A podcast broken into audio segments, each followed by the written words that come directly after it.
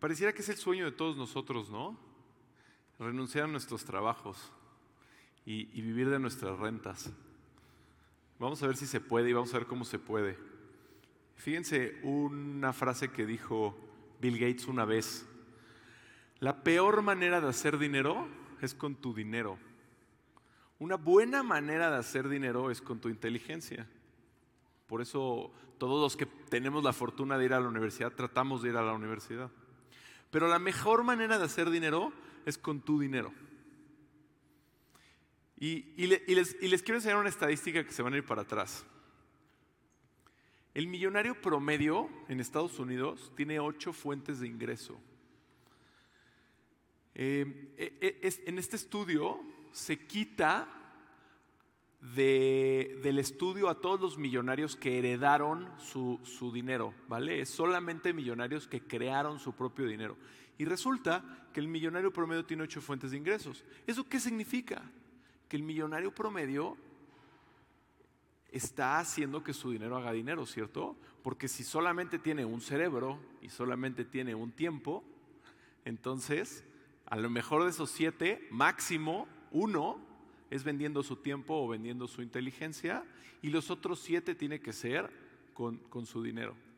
Y, déjenme darles un, spoiler. Eh, a, lo mejor, esto es el, el, millonario promedio, pero claramente hay millonarios que tienen 10 o 15 o 20 o 50 fuentes de ingresos. Eso significa que las fuentes de ingresos no necesariamente son inmensamente grandes. Casi todo el mundo piensa como voltea a ver su sueldo y dice, ay, yo quisiera, yo quisiera que mi sueldo fuera más grande porque me quiero comprar eso que estoy viendo allá. Y entonces dice, ¿cómo hago que mi sueldo genere más dinero? Pero llega un millonario promedio y te dice, no, el sueldo no tiene que ser muy grande.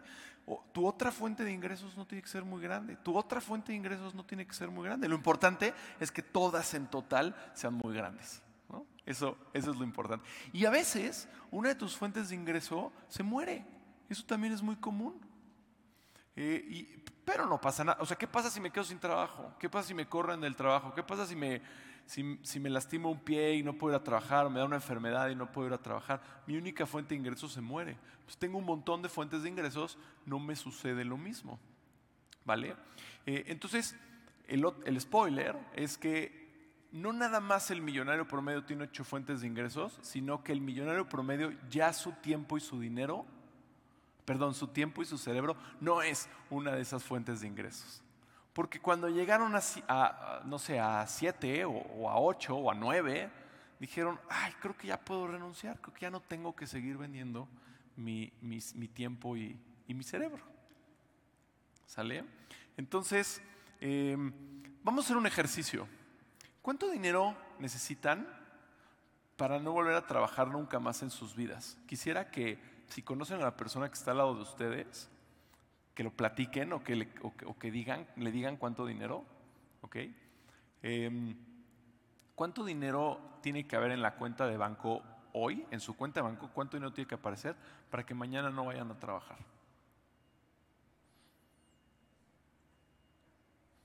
Platíquense, vale, mientras más ruido escuche, más gusto me da.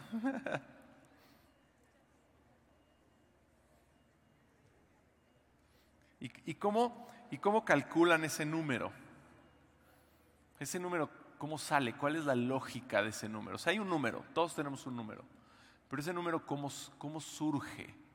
Debe de salir como de la, de la, de una multiplicación o de una suma. Alguien por allá levantó la mano. ¿Tú quieres decir tu, ¿Cómo, calculaste? Bueno, si quieres decir tu número, dilo, pero ¿cómo, cómo es el cálculo?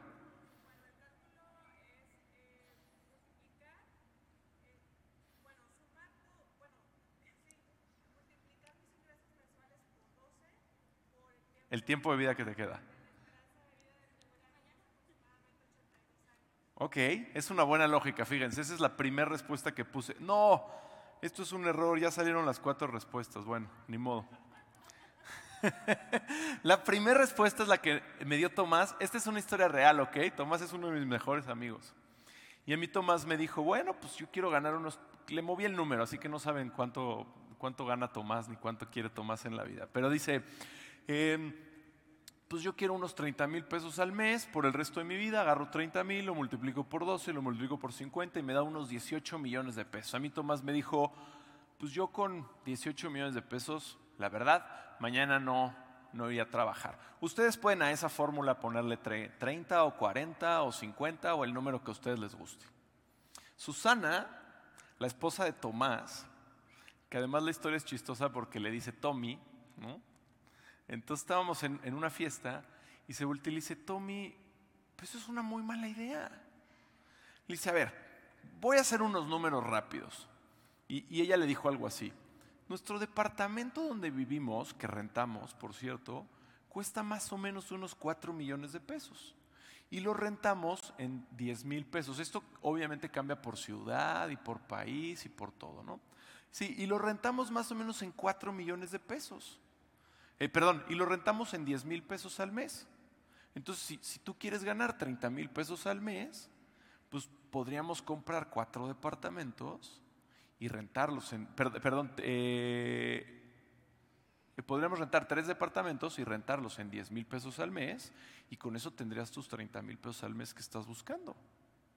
Y, y entonces Susana, o Susi, como le dice Tom, se volvió eh, mejoró la estrategia de Tomás por mucho, porque en la estrategia de Tomás se necesitan 18 millones de pesos y en la estrategia de Susana se necesitan 12 millones de pesos. Son 6 millones de pesos menos.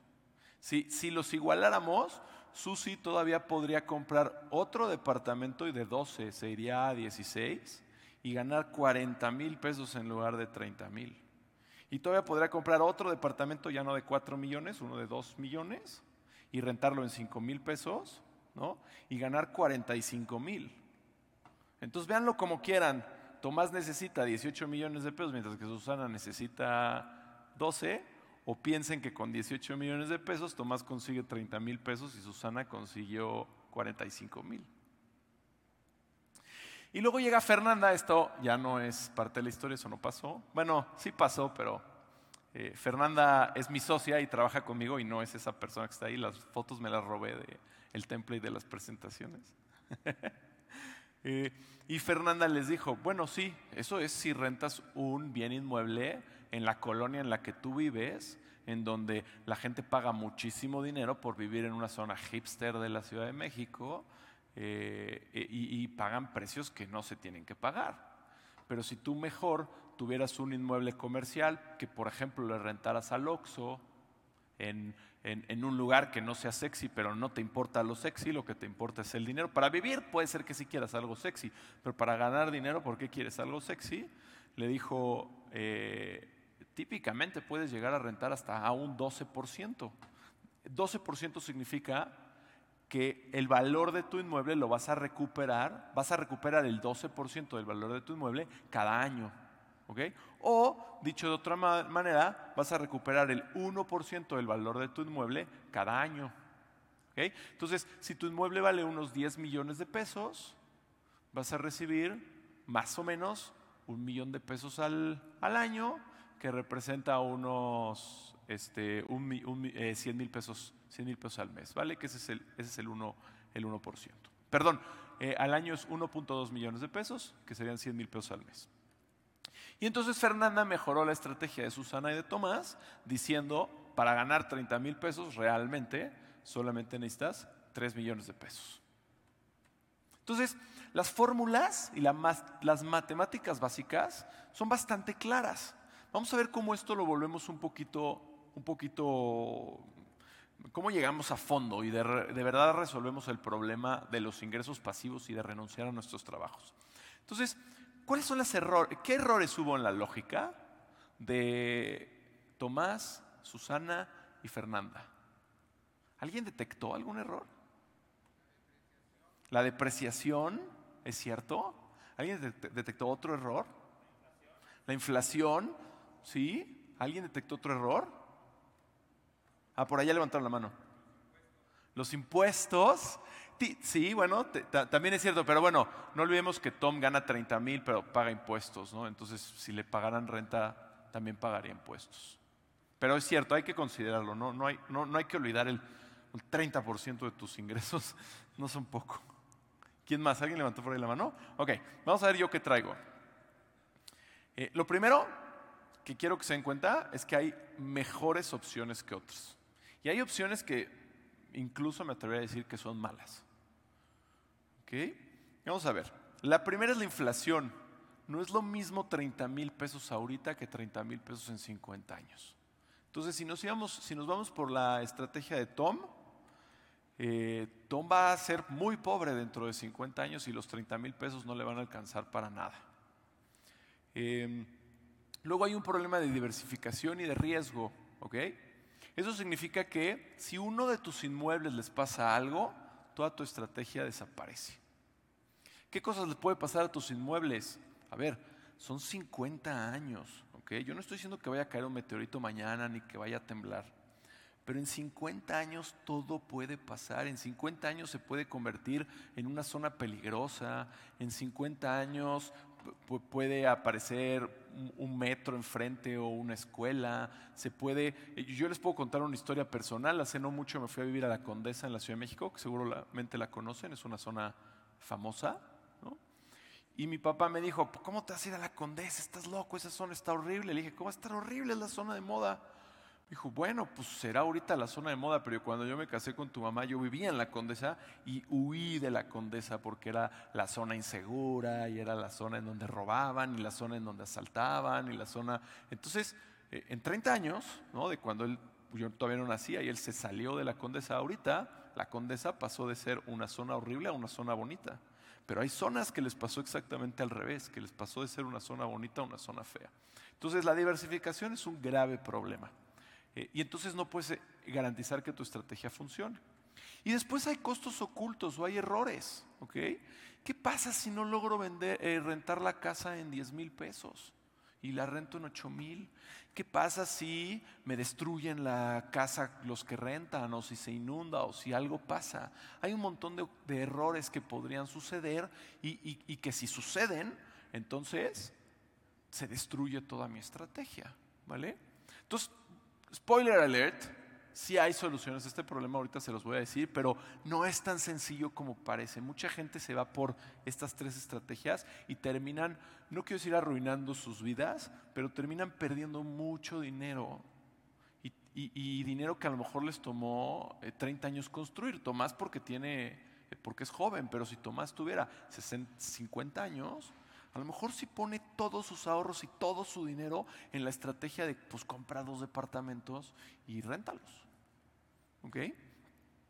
Entonces, eh, la respuesta es si se puede, se llama ingresos pasivos. y vamos a ver, eh, y, ah, perdón, y, vamos a definir, vamos a empezar por definir qué es ingresos pasivos. Y ingresos pasivos es ganar dinero sin trabajar, excepto al principio, eso es muy importante excepto al principio. No existen los ingresos pasivos, sino trabajo un poquito al principio. ¿Qué significa? Bueno, vas a comprar una casa porque quieres hacer ingresos pasivos y quieres rentarla. Dedícale muy buen tiempo a qué voy a comprar, cuándo lo voy a comprar, en qué zona, cuánto me va a costar, si me voy a hipotecar o no me voy a hipotecar, si un notario es más caro que otro notario, si un vendedor es más caro que otro vendedor, si contrato o consigo que alguien me haga, me eche la mano y vaya al lugar al que voy a comprar, que sea experto y me diga si las cosas están construidas de buena calidad, etcétera, etcétera. Esta es la parte más importante de los ingresos pasivos. Y si lo haces bien, entonces te puedes echar a ver la tele durante 30 años. Si lo haces mal, no solo no te vas a poder echar a ver la tele, vas a haber perdido un montón de dinero e, en, el proceso. Em, ok, eh, yo sé, uy, qué feo se ve ahí, pero así no se ve. Ah, bueno, aquí se ve, aquí se ve bien. Este, cuando se habla de inversiones, lo primero que quiero aclarar y quiero que a todo el mundo le quede claro, porque cuando hablo de inversiones, todo el mundo empieza a gritar cosas como Bitcoin, cryptocurrencies, Apple, acciones de la bolsa y un montón de cosas. Entonces, yo nada más me voy a enfocar en el tipo de inversiones de flujos, ¿ok? Y para esto les quiero explicar eh, que existen dos tipos de inversiones. Las inversiones en donde tu activo crece en valor y las inversiones que te pagan flujos todos los meses. Y literalmente es como un cerdito y como una gallina. Un cerdito te cuesta dinero y lo tienes que alimentar todos los días y te cuesta trabajo y de vez en cuando se enferma y hay que llevarlo al veterinario y hay que seguir dándole de comer y hay que tener un espacio para que pueda correr y hay que bañarlo y hay que hacer y hay que cuidar y hay que cuidar y hay que cuidar.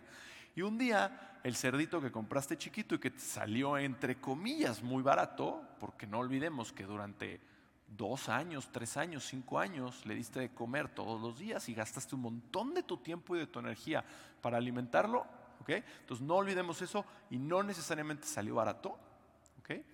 Eh, decides que lo vas a matar y, te lo vas a comer y vas a hacer una boda y vas a alimentar a todos los de la boda con ese cerdo, ¿no? vas a, o vas a alimentar a todos los del pueblo. Y las inversiones de flujo son como una gallina que, te, que pone huevos todos los días. Y bueno, ¿no? Nunca puedes alimentar a una boda con una gallina, pero puedes desayunar todos los días durante muchísimos años. ¿Vale? Eh, les voy a contar un concepto más. Con los huevos de la gallina hay muchas cosas que puedes hacer. Puedes desayunar, que sería el equivalente a agarrar tus ingresos pasivos y gastártelos. ¿Okay?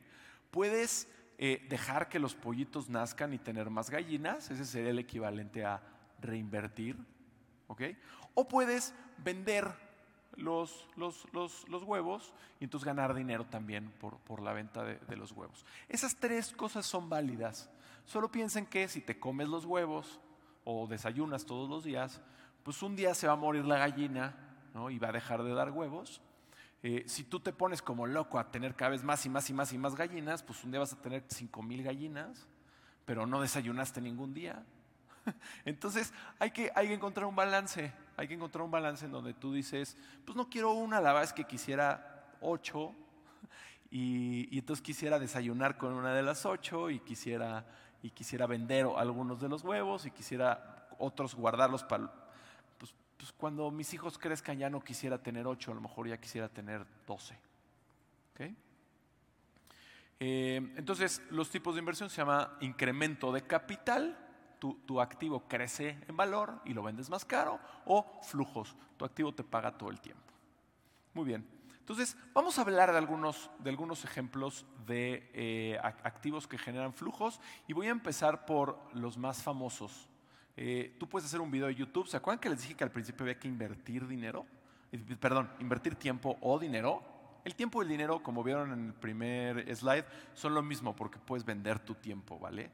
Entonces, no piensen que como no te costó dinero, no, no estás dejando de ganar dinero por hacerlo tú. Entonces tú puedes renunciar a tu trabajo, hacer un video de YouTube y YouTube te va a pagar por el resto de tu vida. Puede ser un video mucha fita, puede ser un video con muchos views, pero te va a pagar por el resto de tu vida. Te costó mucho trabajo hacerlo al principio y te paga siempre. Sucede lo mismo con un libro, sucede lo mismo con la música, ¿no? Creo que todos conocemos eh, que a pesar de que Chespirito ya se murió, la familia se sigue peleando por las regalías. Pues, pues sí, porque así funcionan este tipo de cosas. Oye, Chespirito ya no está, pero se hereda y los hijos siguen recibiendo si se vende un chapulín colorado en, algún lugar. Eh, pero de lo que me voy a enfocar en esta presentación es en los cuatro más importantes. Rentas, regalías, dividendos y bonos. Y lo primero que voy a hacer es ordenarlos de arriba para abajo y de abajo para arriba. ¿Ok?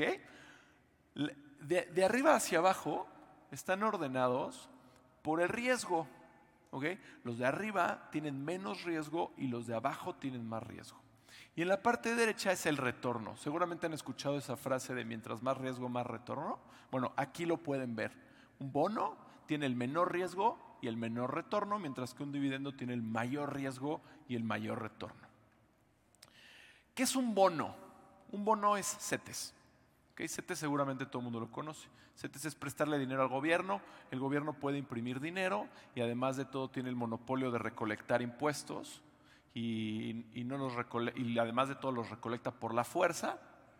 Así que eh, lo que menos riesgo tiene es el bono, a pesar de que hay situaciones históricas en donde los gobiernos no han cumplido con sus obligaciones de pago de sus bonos. Pero entonces hay, hay, bonos en México que se llama CETES, hay bonos en Europa, hay bonos en Estados Unidos, cada país en Europa tiene bonos, Venezuela tiene bonos, Argentina tiene bonos, a los de Venezuela y a los de Argentina se les llaman bonos basura. Eh, eh, así es, ¿no? hay quien dice que los de México están cerca de ser bonos basura, pero para que entiendan. ¿Y qué significa bono basura? Básicamente que sí hay un riesgo de que no te paguen. México todavía no tiene bonos basura, pero hay quien habla de que a lo mejor sucede. Muy bien. Em, el siguiente son rentas. rentas es poner un inmueble y rentarlo porque no tiene tanto riesgo por todo lo que ya saben, ¿no? Eh, suben la plusvalía, la gente siempre necesita donde vivir, todo este tipo de cosas que a todos conocemos. Pero hay riesgo, los riesgos que hablé hace ratito de la condesa, hay más riesgo que pagarle, eh, que prestarle dinero al gobierno. Después hay regalías. Las regalías y las rentas son muy parecidas, solo que las regalías tú le das dinero a una empresa y una empresa te paga un porcentaje de sus ventas. Eh, entonces, si, yo le doy dinero, si yo agarro dinero y construyo un inmueble y, me lo rentan, lo que recibo se llama renta. Si yo construyo, si yo le doy dinero a un empresario y el empresario cada vez que vende dinero me da un porcentaje del dinero que vende, se llama regalía. Es una renta y una regalía es igual, solo que uno es para un bien inmueble y otro es para una empresa. ¿Vale? Eh, las empresas tienen más riesgo que los bienes inmuebles. Entonces, por lo tanto, las empresas pagan más, em, eh, este, pagan más y hay, y hay más riesgo. Y por último, dividendos. Los dividendos es ser socio de una empresa y entonces la empresa al final del año ve todo el dinero que generó, que puede no generar, a veces pierden dinero las empresas, pero ve todo el dinero que generó y entonces es, lo que generé son mis ingresos y luego tuve gastos, ¿no? todo, todo lo que me costó operar la empresa. Y si al final ingresos menos gastos da un resultado positivo, puedo pagarle a los inversionistas dividendos. Y si da un resultado negativo, no les puedo pagar eh, eh, a, los, a los inversionistas. Entonces, ¿cuál es la diferencia entre regalías y dividendos? Regalías es, me pagas un porcentaje de lo que vendas, no me importa tus gastos. Y dividendos es, me das todo lo que sobra después de a los ingresos quitarle, quitarle los gastos. Entonces, claramente dividendos es, eh, por mucho, el que más paga.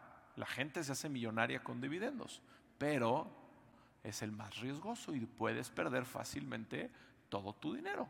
Eh, una de cada, ¿cómo es? Este, tres de cada cuatro pymes quiebran en los primeros, en los primeros cinco años. Bueno, pues esos son empresarios que, ponen todo su dinero en, una máquina de hacer dividendos y resulta que tres de cada cuatro terminan nunca haciendo dividendos. ¿Ok? Em, entonces, eh, yo, quisiera, yo quisiera que hiciéramos un ejercicio y pensemos eh, qué, tipo de instrumento es mejor. Porque esa es la pregunta que me hacen a mí todos los días. Oye, Joan, y si tú eres experto en inversiones, pues dime cuál es el mejor y invierto en el mejor. Pero la respuesta rápida es que no existe una mejor inversión. La respuesta rápida es que hay gente que tiene situaciones de vida. Y hay inversiones que tienen, eh, bueno, activos que tienen características ¿vale? Y entonces se casan y, se encuentran una con la otra y entonces no es la mejor inversión, sino es la mejor inversión para esta persona o para este inversionista. Y es muy sencillo, si hubiera una mejor inversión, habría todo mundo tendría, por ejemplo, los, tú puedes invertir en un país, ¿no? Cuando compras monedas de ese país. Si hubiera un mejor país, todos solo tendríamos esa moneda y no tendríamos de las otras. Y entonces todos los países menos uno quebrarían. Si hubiera una mejor empresa, o sea, si Google fuera mejor que Microsoft o mejor que Apple, pues todos invertiríamos en Google y todas las demás empresas quebrarían. Entonces la realidad es que no, hay, hay gente para la cual México es mejor, gente para la cual Estados Unidos es mejor. Eh, y un poco la respuesta es, tú lo que tienes que hacer es reducir tu riesgo. Entonces, ¿yo en qué invertiría? Aunque por más que me traten de convencer que Arabia Saudita es un buen lugar para invertir, yo no sé nada de Arabia Saudita, sé mucho en México. Entonces no hace mucho sentido invertir en Arabia Saudita, hace sentido invertir en México porque eso me reduce mi riesgo y puedo tomar mejores decisiones cuando invierto en México, puedo tomar decisiones, mejores decisiones para mover mi dinero, para salirme del país, para regresar, para invertir en otros, en otros lugares. Entonces, vamos, La gente le llama riesgo versus retorno, ¿ok? Pero yo creo que está mal definido porque no explica lo que les acabo de decir. Yo creo que la forma en la que hay que definirlo es mantener el valor de tu dinero versus generar riqueza. Y entonces les hago una pregunta. Imagínense que ustedes son hijos de Carlos Slim y heredan no sé cuántos, decenas de miles de millones de dólares, ¿no? ¿Qué harían ustedes con ese dinero? evidentemente la respuesta es hay que invertirlo, ¿no? Pero eh, ustedes lo invertirían en algo de riesgo, con la posibilidad de perder todo, su, todo el dinero que generó Carlos Slim, su papá, o mejor tendrían una estrategia de mantener el dinero en el tiempo eh, pues porque si lo mantengo en el tiempo voy a vivir perfectamente bien hasta el día que me muera y mis hijos van a vivir perfectamente bien hasta el día que se mueran y sus hijos van a vivir perfectamente bien hasta el día que se mueran y así sucesivamente. Vea que es muy claro que no hace sentido que ni Carlos Slim ni ninguno de sus hijos arriesguen todo el dinero que tienen con la promesa de multiplicarlo por 10, pero el riesgo de perderlo todo es absurdo. ¿no? Pero Carlos Slim y mi papá están en una situación similar. Mi papá se graduó, se graduó, perdón, se, se jubiló hace, hace algunos años. Afortunadamente eh, logró construir un patrimonio para él en, donde no paga renta y vive, eh, vive en, su, departamento propio. Y tiene dinero ahorrado con lo que puede vivir, este, pagar su seguro de gastos médicos mayores, y lo voy a ver los domingos y va al súper y paga, paga la comida de los que lo vamos a visitar y, vive muy bien. ¿Ustedes creen que yo debería tener una plática con mi papá y decirle, eh, papá, eh, no deberías de vivir como vives, ¿no? Deberías de invertir y yo te voy a enseñar a invertir y, con el riesgo de que, o sea, con el beneficio de que multiplique su dinero por 10, pero con el riesgo de que pierda todo su dinero y de que muera miserable, ¿no? Sin un centavo, sin un lugar donde, donde vivir, en mi, en mi, casa, en un cuarto de mi casa o, una cosa así. Es bastante absurdo. Entonces, fijan? Un poco la, cómo funciona Carlos Slim y cómo funciona mi papá es bastante similar. Ahora, por el contrario, hablemos de alguien de 21 años. Pensemos en alguien que acaba de recibir su primer sueldo y tiene un billete de 500 pesos y me dice, Joan, estoy pensando en llevarme a mi novia al cine y a cenar. Y entonces yo le digo, no, no, no, no, eso es lo peor que puedes hacer. Dame tu dinero, yo te lo voy a invertir. Y me aseguro de que su dinero se proteja contra la inflación y se proteja en el tiempo. Imagínense esta persona de 21 años que llegue 20 años después, a los 41 años conmigo, y me diga, oye Joan, ¿cómo va mi inversión? Me acuerdo esa vez que iba a llevar a mi novia al cine y a cenar, pero me dijiste que había que invertirlo.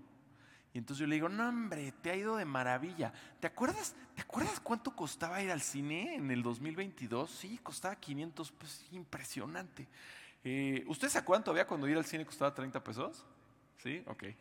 ¿Cuánto ha subido ahorita? 10 veces, ¿no? O sea, de 30 a 500. O bueno, cine y cenar. ¿Cuánto te gastabas? Como, como este, 150 pesos, ¿no? Entonces, vamos a hacer eh, ahora sí el futuro. Y te acuerdas cuando costaba 500 pesos ir, ir al cine y a cenar. No, hombre, qué días aquellos. Ahorita cuesta 10 veces más. Cuesta 5 mil pesos. Pero ¿qué crees? Te tengo una noticia. Me ha ido maravillosamente bien con tu inversión. Toma 5 mil pesos, pues los, he movido como muy bien, ¿no? Toma 5 mil pesos, te puedes ir al cine y a cenar, ¿no? Sería, qué, bueno que por ahí se real. Sería completamente absurdo. Eh, eh, de decirle a esta persona que lo que tiene que hacer es proteger su dinero de la inflación. ¿Qué es lo que yo debería de hacer? Yo debería decirle, te tengo una mala noticia, perdí todo tu dinero.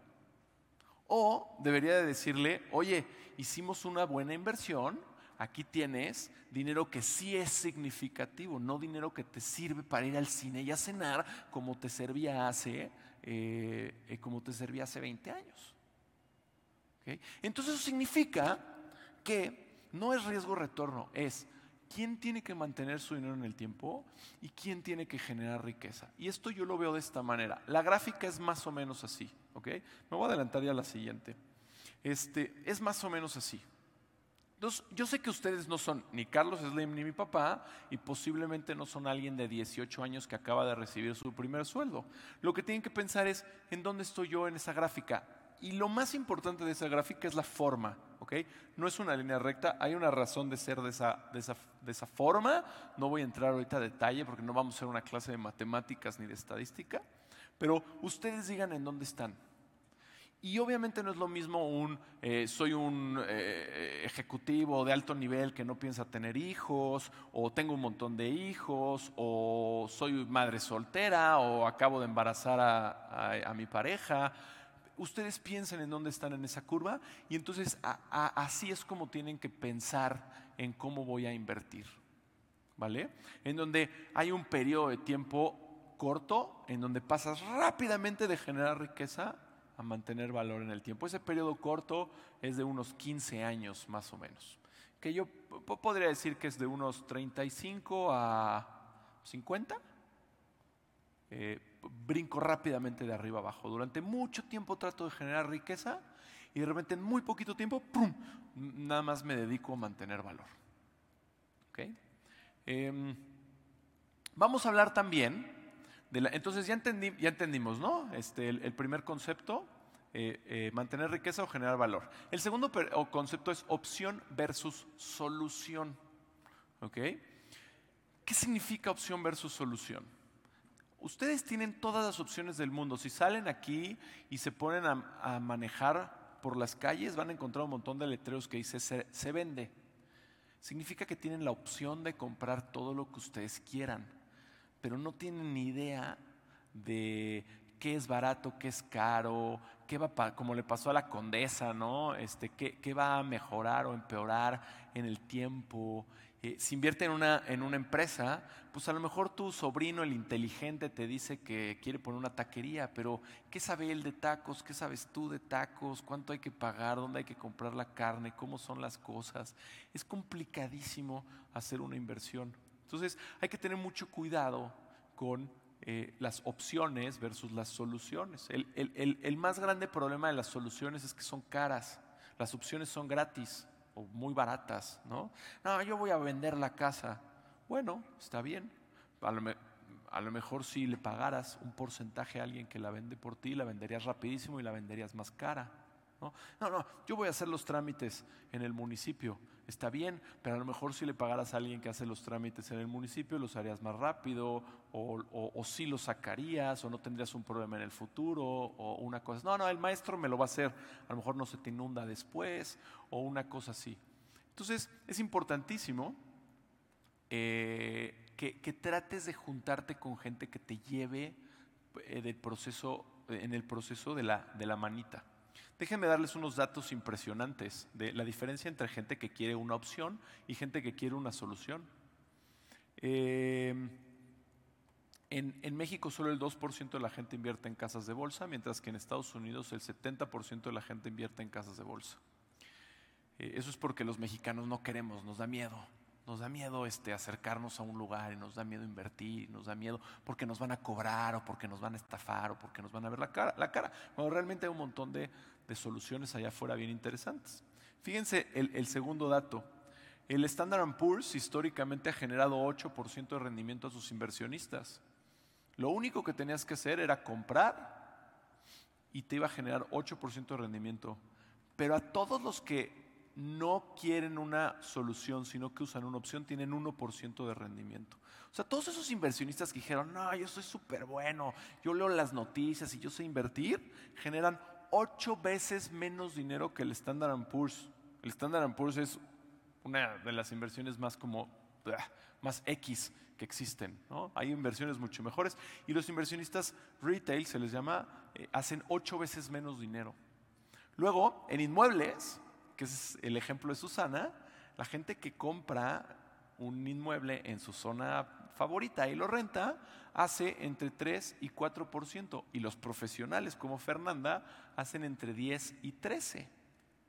Y si le ponemos números, acuérdense que Susana necesitaba 12 millones de pesos para ejecutar su estrategia y Fernanda necesitaba 3. Fernanda le podría cobrar a Susana eh, por hacerle la estrategia y Susana debería de pagarle a Fernanda por, por llevarle la estrategia. Aunque Fernanda gane dinero, ella no lo debería ver como, no, pero tú, ¿por qué estás ganando dinero? Pues te estoy ahorrando de 18 millones de pesos a 3 millones de pesos. Dame uno para mí. ¿Cómo uno? Uno es muchísimo. Pues es del tamaño del ahorro que te estoy haciendo. Eh, y luego en el cuarto es perder tu dinero. ¿Ok? ¿Cómo, ¿Cómo, quedamos? ¿Cuatro? ¿Tres de cada cuatro pymes quiebran en los primeros años? Entonces, eh, un no profesional 75% de los no profesionales pierden el 100% de su dinero, mientras que los profesionales traen en inversión en pymes un rendimiento de 18%. O sea, menos 100 versus 18% de rendimiento. ¿Se acuerdan la estrategia de Fernanda, que necesitaba solo 3 millones de pesos? Ella la hizo la estrategia con 12%. Con 18 solamente necesitas 1.5 millones de pesos para lograr el objetivo de Tomás. Muy bien, eh, pero la clave más importante, y si se van a llevar algo de esta presentación, es que los expertos tenemos paciencia. Y los inexpertos quieren lograr todo de inmediato. El cerdito va a llegar a pesar 500 kilos. No te lo comas cuando ya engordó 2 kilos. La gallina te va a dar de desayunar todos los días no la mates y te la comas y hagas un caldo de gallina y pierdas todos los desayunos por el resto de tu vida solo porque un día se te antojó mucho un caldo de gallina. Lo más importante, más, más, más importante es la paciencia. Y la razón por la que muchas empresas te dan la opción y no te dan la solución o sea, em, empresas que ustedes conocen, que te metes a internet y puedes comprar acciones de Apple y acciones de Google y acciones de Microsoft. Y estos cuates están dando opciones, no te están dando soluciones. No vas a hacer dinero. Estadísticamente hablando, no vas a hacer dinero. ¿Ok? Pero te dan la opción porque hay tanta gente tan impaciente que estas empresas están cansadas de decirle a la gente que, que sea paciente y entonces terminan diciéndole, bueno, mira, tú lo que quieres son opciones y no soluciones, ahí te va haz lo que tú quieras, vas a terminar perdiendo dinero. Yo te recomiendo que inviertas en el Standard Poor's y que, y que tengas paciencia, pero ahí está, invierte en lo que tú quieras y pierde dinero. Y ahí están los números. 98% de los inversionistas que hacen eso, 98% de los inversionistas pierden dinero. Entonces, no y, y no les estoy pidiendo que se vuelvan expertos, eso es lo más importante. Porque sí, los expertos hacen dinero, no, no se hagan expertos. Solamente busquen soluciones de inversión, no opciones de inversión. Busquen gente, empresas, plataformas que los lleven de la mano, que quieran que ustedes hagan dinero, no que nada más les den una opción de inversión. Muy bien. Eh, hay otro tema importantísimo y la razón por la que todo el mundo pierde dinero y se llama debida diligencia o en inglés due diligence. Cuando tú inviertes en real estate, tienes que asegurarte de que el lugar eh, sea prime. Y por prime no me refiero a caro y de mármol. Me refiero a que sea un lugar que te va a dejar eh, mucho más rendimiento. O sea, que es un lugar que te va a dejar mucho rendimiento. ¿okay?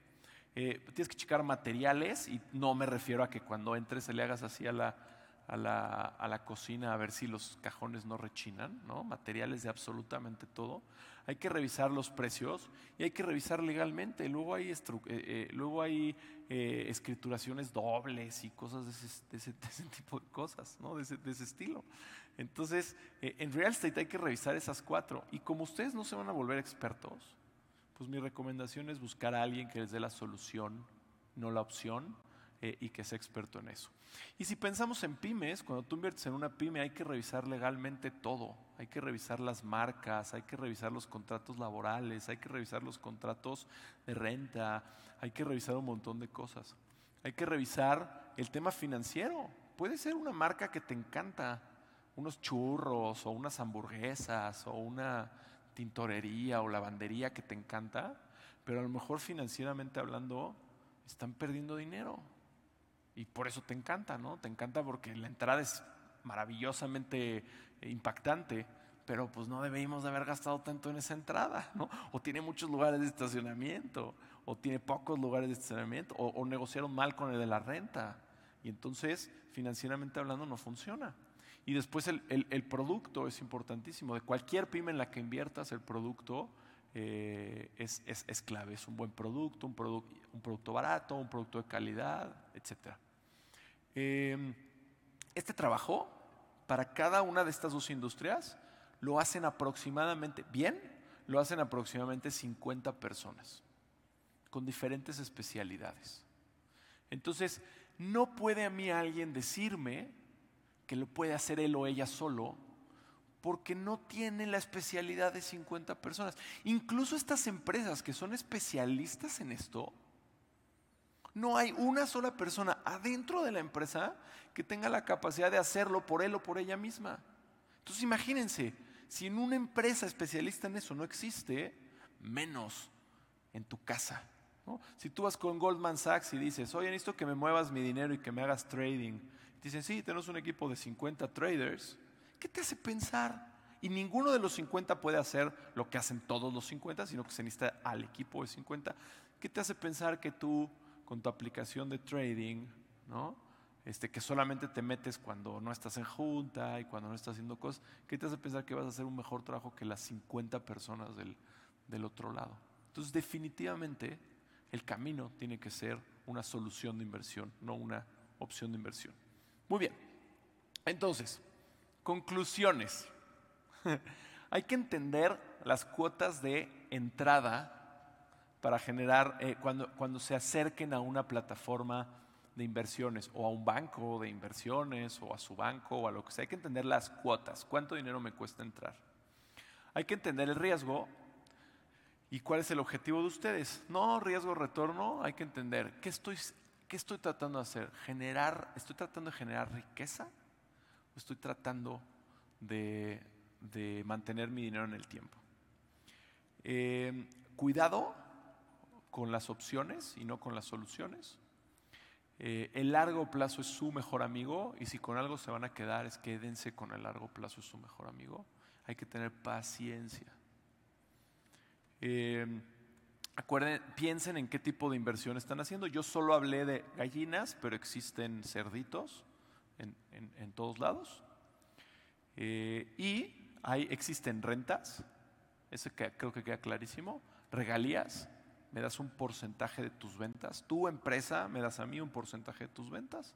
Dividendos, tu empresa me das a mí un porcentaje de tus ventas menos tus costos y bonos. Tu gobierno me das a mí un, eh, rendimiento. Obviamente no lo toque aquí, pero se puede hacer también una mezcla, ¿no? O sea, puedo tener 98% de esto y 2% de esto, 50 de esto y 50 de esto. Y eso hace sentido porque entonces puedo eh, tener cosas que sé que son bonos. yo, no tendría en otra cosa que no fuera CTS eh, lo que tengo que pagar la próxima semana en mi tarjeta de crédito. Pero, pero si estamos hablando de eh, dinero para la educación de mi hijo, eso está en regalías y en a 18 años. ¿Okay? Eh, entonces, pros y contras. Los bonos te protegen de la inflación, no generas riqueza, solo te protegen de la inflación y es el mínimo riesgo posible que existe. Las regalías y las rentas te protegen de la inflación, porque una de las cosas que no platiqué es si tú le rentas a la gente y empiezan a subir los precios de las cosas, pues rentas más. Eh, este, esta, Susana con lo de la casa, hoy renta en 30 mil pesos, pero mañana renta un poquito más caro y pasado mañana un poquito más caro. El riesgo es controlado, hay riesgo, pero es controlado. Eh, y, las barreras de, de entrada son, son pequeñas. Si usan plataformas, comprar un departamento, que es una opción, pues, pues, cuesta muchísimo dinero. Usar una plataforma de regalías o una plataforma de rentas eh, reduce las, las, barreras de entrada. Y en dividendos es el máximo riesgo. Eh, puedes perder todo tu dinero, solamente se lo recomiendo a expertos, eh, pero es el máximo retorno. ¿no? O sea, sí puede ser, digo, los, empresarios que creo que está mal son hoy los enemigos públicos porque han generado mucho, mucho dinero. Y han generado mucho dinero pues porque se han ido por el camino de los dividendos. El problema es que claro, vemos a los empresarios exitosos, lo que no vemos es la tumba de empresarios y de gente que intentó irse por el camino de los dividendos y que no logró nada. Entonces vemos a unos cuantos como muy exitosos, pero no vemos a todos los pobres que tiraron a la basura su futuro y el futuro de sus próximas generaciones. Muy bien, como empresarios, nuestra misión es cuidar a los nuestros y darles lo que necesitan. Bueno, como diría yo, hasta padres de familia o humanos. Eh, darles todo lo que necesitan significa darles educación, darles comida, techo, salud, experiencias, si nuestros recursos nos lo permiten. Y si ya logramos esto y tenemos las posibilidades, eh, ¿cuál es el siguiente paso? Y el siguiente paso es que nos deberíamos de cuidar a nosotros mismos de viejos. No deberíamos de pedirle a nuestros hijos que nos cuiden a nosotros de viejos. Eh, ojalá y cada uno de ustedes, ojalá ellos siembren una semillita y ustedes generen una estrategia de inversión, de ingresos pasivos, en donde puedan eh, cuidar a sus hijos y ustedes puedan cuidar a los hijos de sus hijos, incluso cuando no estén ya aquí. Creo que eso, eso, debería, eso sería increíble y debería ser el, objetivo de todos. Entonces, eh, todo se empieza vendiendo nuestro tiempo y nuestro cerebro. Es el camino para generar nuestro ingreso patrimonial. Entonces genero dinero con mi tiempo y mi cerebro y después genero dinero y empiezo a generar dinero con mi dinero.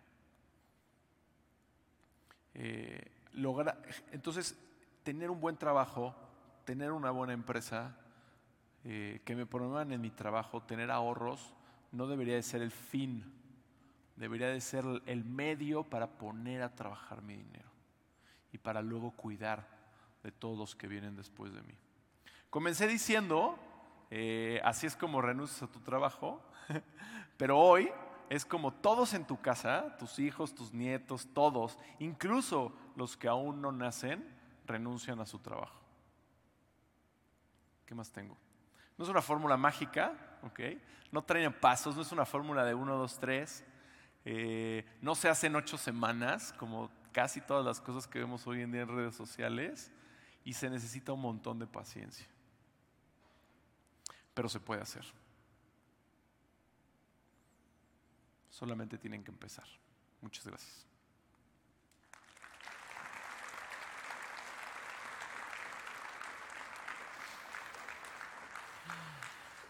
Muy interesante lo que nos compartas, Joan. Y bueno, vamos a iniciar con nuestra sesión de consultas y preguntas.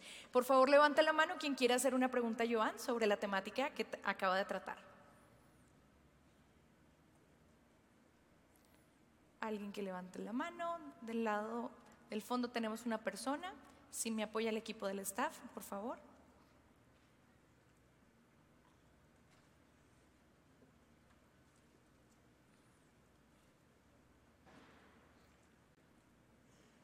Y si me apoya la persona en ponerse de pie, por favor.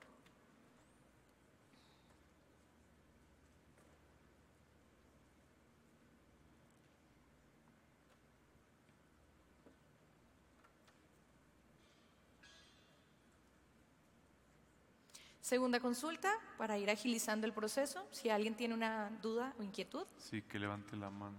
Yo no veo ni quién levantó la mano ni a quién estoy viendo. Aquí está ya. Confío en que el equipo ahí está llegando a donde hay que llegar. Acá tenemos la segunda consulta. Vamos a iniciar de este lado, por favor. Por acá primero. Y por acá tenemos la tercera. Mientras llegan con el micrófono, en el último slide pusimos un código de promoción. Eh, yo lidereo una de esas plataformas eh, y pusimos un código para que quien quiera hacer su primera inversión tenga los primeros 500 pesos gratis. No sé si pueden, pudieran poner la, última, el último slide para que lo anoten. el código me parece que va a estar vigente durante un año, así que lo pueden usar y lo pueden compartir. Y si en su casa hay cuatro adultos, pues son 500, 500 pesos cuatro veces, para que sepan. Ok, ¿quién levantó la mano entonces al final? De este lado tenemos la persona. Adelante, por favor.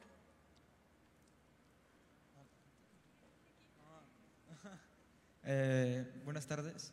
Eh, yo quería hacer la pregunta de siendo un joven, una persona que apenas inicia su vida, ¿cuál sería la mejor forma de empezar, de, invertir, vaya?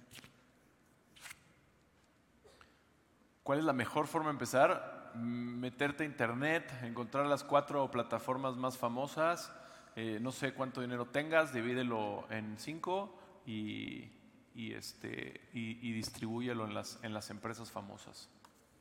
Eh, eh, por ejemplo, ge- gente, gente de tu edad eh, a veces me dice, oye, ¿me recomiendas invertir en Bitcoin? ¿No? ¿Cuán- ¿Cuántos años tienes? 17. 17 años. Oye, ¿me, me, me recomiendas invertir en Bitcoin? Mira, puedes invertir todo tu dinero en Bitcoin si, si, si, si tú quieres. Bueno, suponiendo el tuyo, el que tú has trabajado. No sé si tienes dinero a lo mejor que tus papás te han dado, ¿no? Puedes meter todo tu dinero en Bitcoin y si lo pierdes, no pasa nada, ¿no? A mi papá no le recomendaría meter todo su dinero, no le recomendaría meter todo su dinero en Bitcoin. Entonces, tú, en tu caso, busca cosas de riesgo, busca cosas como dividendos. Te recomiendo que abras un negocio, ¿no? Te, te- te recomiendo que pongas todo, todo tu dinero y, y- y abras, un, y abras un negocio. Eh, entonces, pues, eh, las cosas de riesgo, este, vete a las cosas de riesgo y, y ponte, ponte a invertir. Ok, muchísimas gracias. De nada. Vamos con la siguiente ¿Quién más? consulta. Por acá había este una. Mira, si hablas fuerte, yo repito tu pregunta. Lo que te entendí, mi experiencia es, nos explicaste todo lo que son las Ya inversiones. llegó el micrófono. Yo comprendí que, bueno, existen la mayor parte de las inversiones, más o menos las conozco, pero eh, quiero comprender que si yo me meto a Play Business, voy a encontrar mm, alternativas de inversión que tú nos sugieres que sean las mejores para nuestra, nuestro perfil. Nosotros tenemos un equipo de 50 personas Ajá. que se dedica a encontrar pymes y a, y a encontrar lugares para rentar, básicamente. ¿no? Entonces tú, y ahí somos bien claros, este es el riesgo, este es el riesgo, este es el riesgo. Y entonces tú puedes eh, poner dinero para que le demos a una pyme y entonces la pyme nos pague regalías o para que compremos un inmueble y cobremos rentas.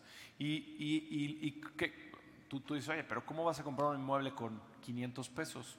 No, lo que pasa es que tenemos miles de inversionistas, los miles de inversionistas ponen 500 pesos, conseguimos cientos de miles de millones de pesos, profesionalmente hablando, compramos, invertimos en esas pymes y compramos esos inmuebles, cobramos rentas y regalías y te pagamos a ti lo que te toca de tus 500 pesos. Pero no somos la única plataforma. Eh, hay, hay otras plataformas, hay otros modelos y, y lo que deben de hacer es, es conocerlas y empezar. Ah, ok. Bueno, era eso realmente. Sí, o sea, saber que yo si me meto a esa plataforma es como una Sí. consejería, ¿no? De Play, inversiones. Play Business se llama, sí. Vale, gracias. Tenemos una última consulta de este lado, por favor. Aquí en el centro. Y, bu- y bueno, y nosotros estamos en un nicho de riesgo, ¿ok? O sea, estamos en un nicho de creación de, ¿cómo se llama? Eh, cre- creación de riqueza y, y mantener tu dinero en el tiempo. Si ese nicho les funciona, entonces es una buena plataforma. Si ese nicho no les funciona, hay plataformas en otros lugares del, del, del espectro, siendo uno de ellos CETES Directo, por ejemplo. Hola, mi nombre es Ileana. Eh, ¿Qué opina? Bueno, yo tengo entendido que todas las personas tenemos una pirámide de necesidades financieras y no todos los huevos tienen que estar en una misma canasta. ¿Qué opinas tú de que dentro de esta pirámide nosotros consideremos los seguros, los planes de ahorro con protección? Yo huyo de esas cosas. Este, espero que no haya nadie por aquí, eh, ¿no? Eh, porque esos son 100%, 100% de mantener tu dinero en el tiempo. ¿Ok? Eh, un seguro de vida es algo diferente. Un seguro de vida es, oye, protégeme de si no puedo trabajar más o una cosa así. E- Eso está, eso está bien. Pero estas cosas en donde te dicen, no, y tú me das dinero y cuando tu hijo tenga 18 años yo te lo regreso. Espérate, espérate, espérate, espérate. Cuando mi hijo tenga 18 años yo quiero cinco veces el dinero que te di, no que me lo regreses. Entonces, Ok.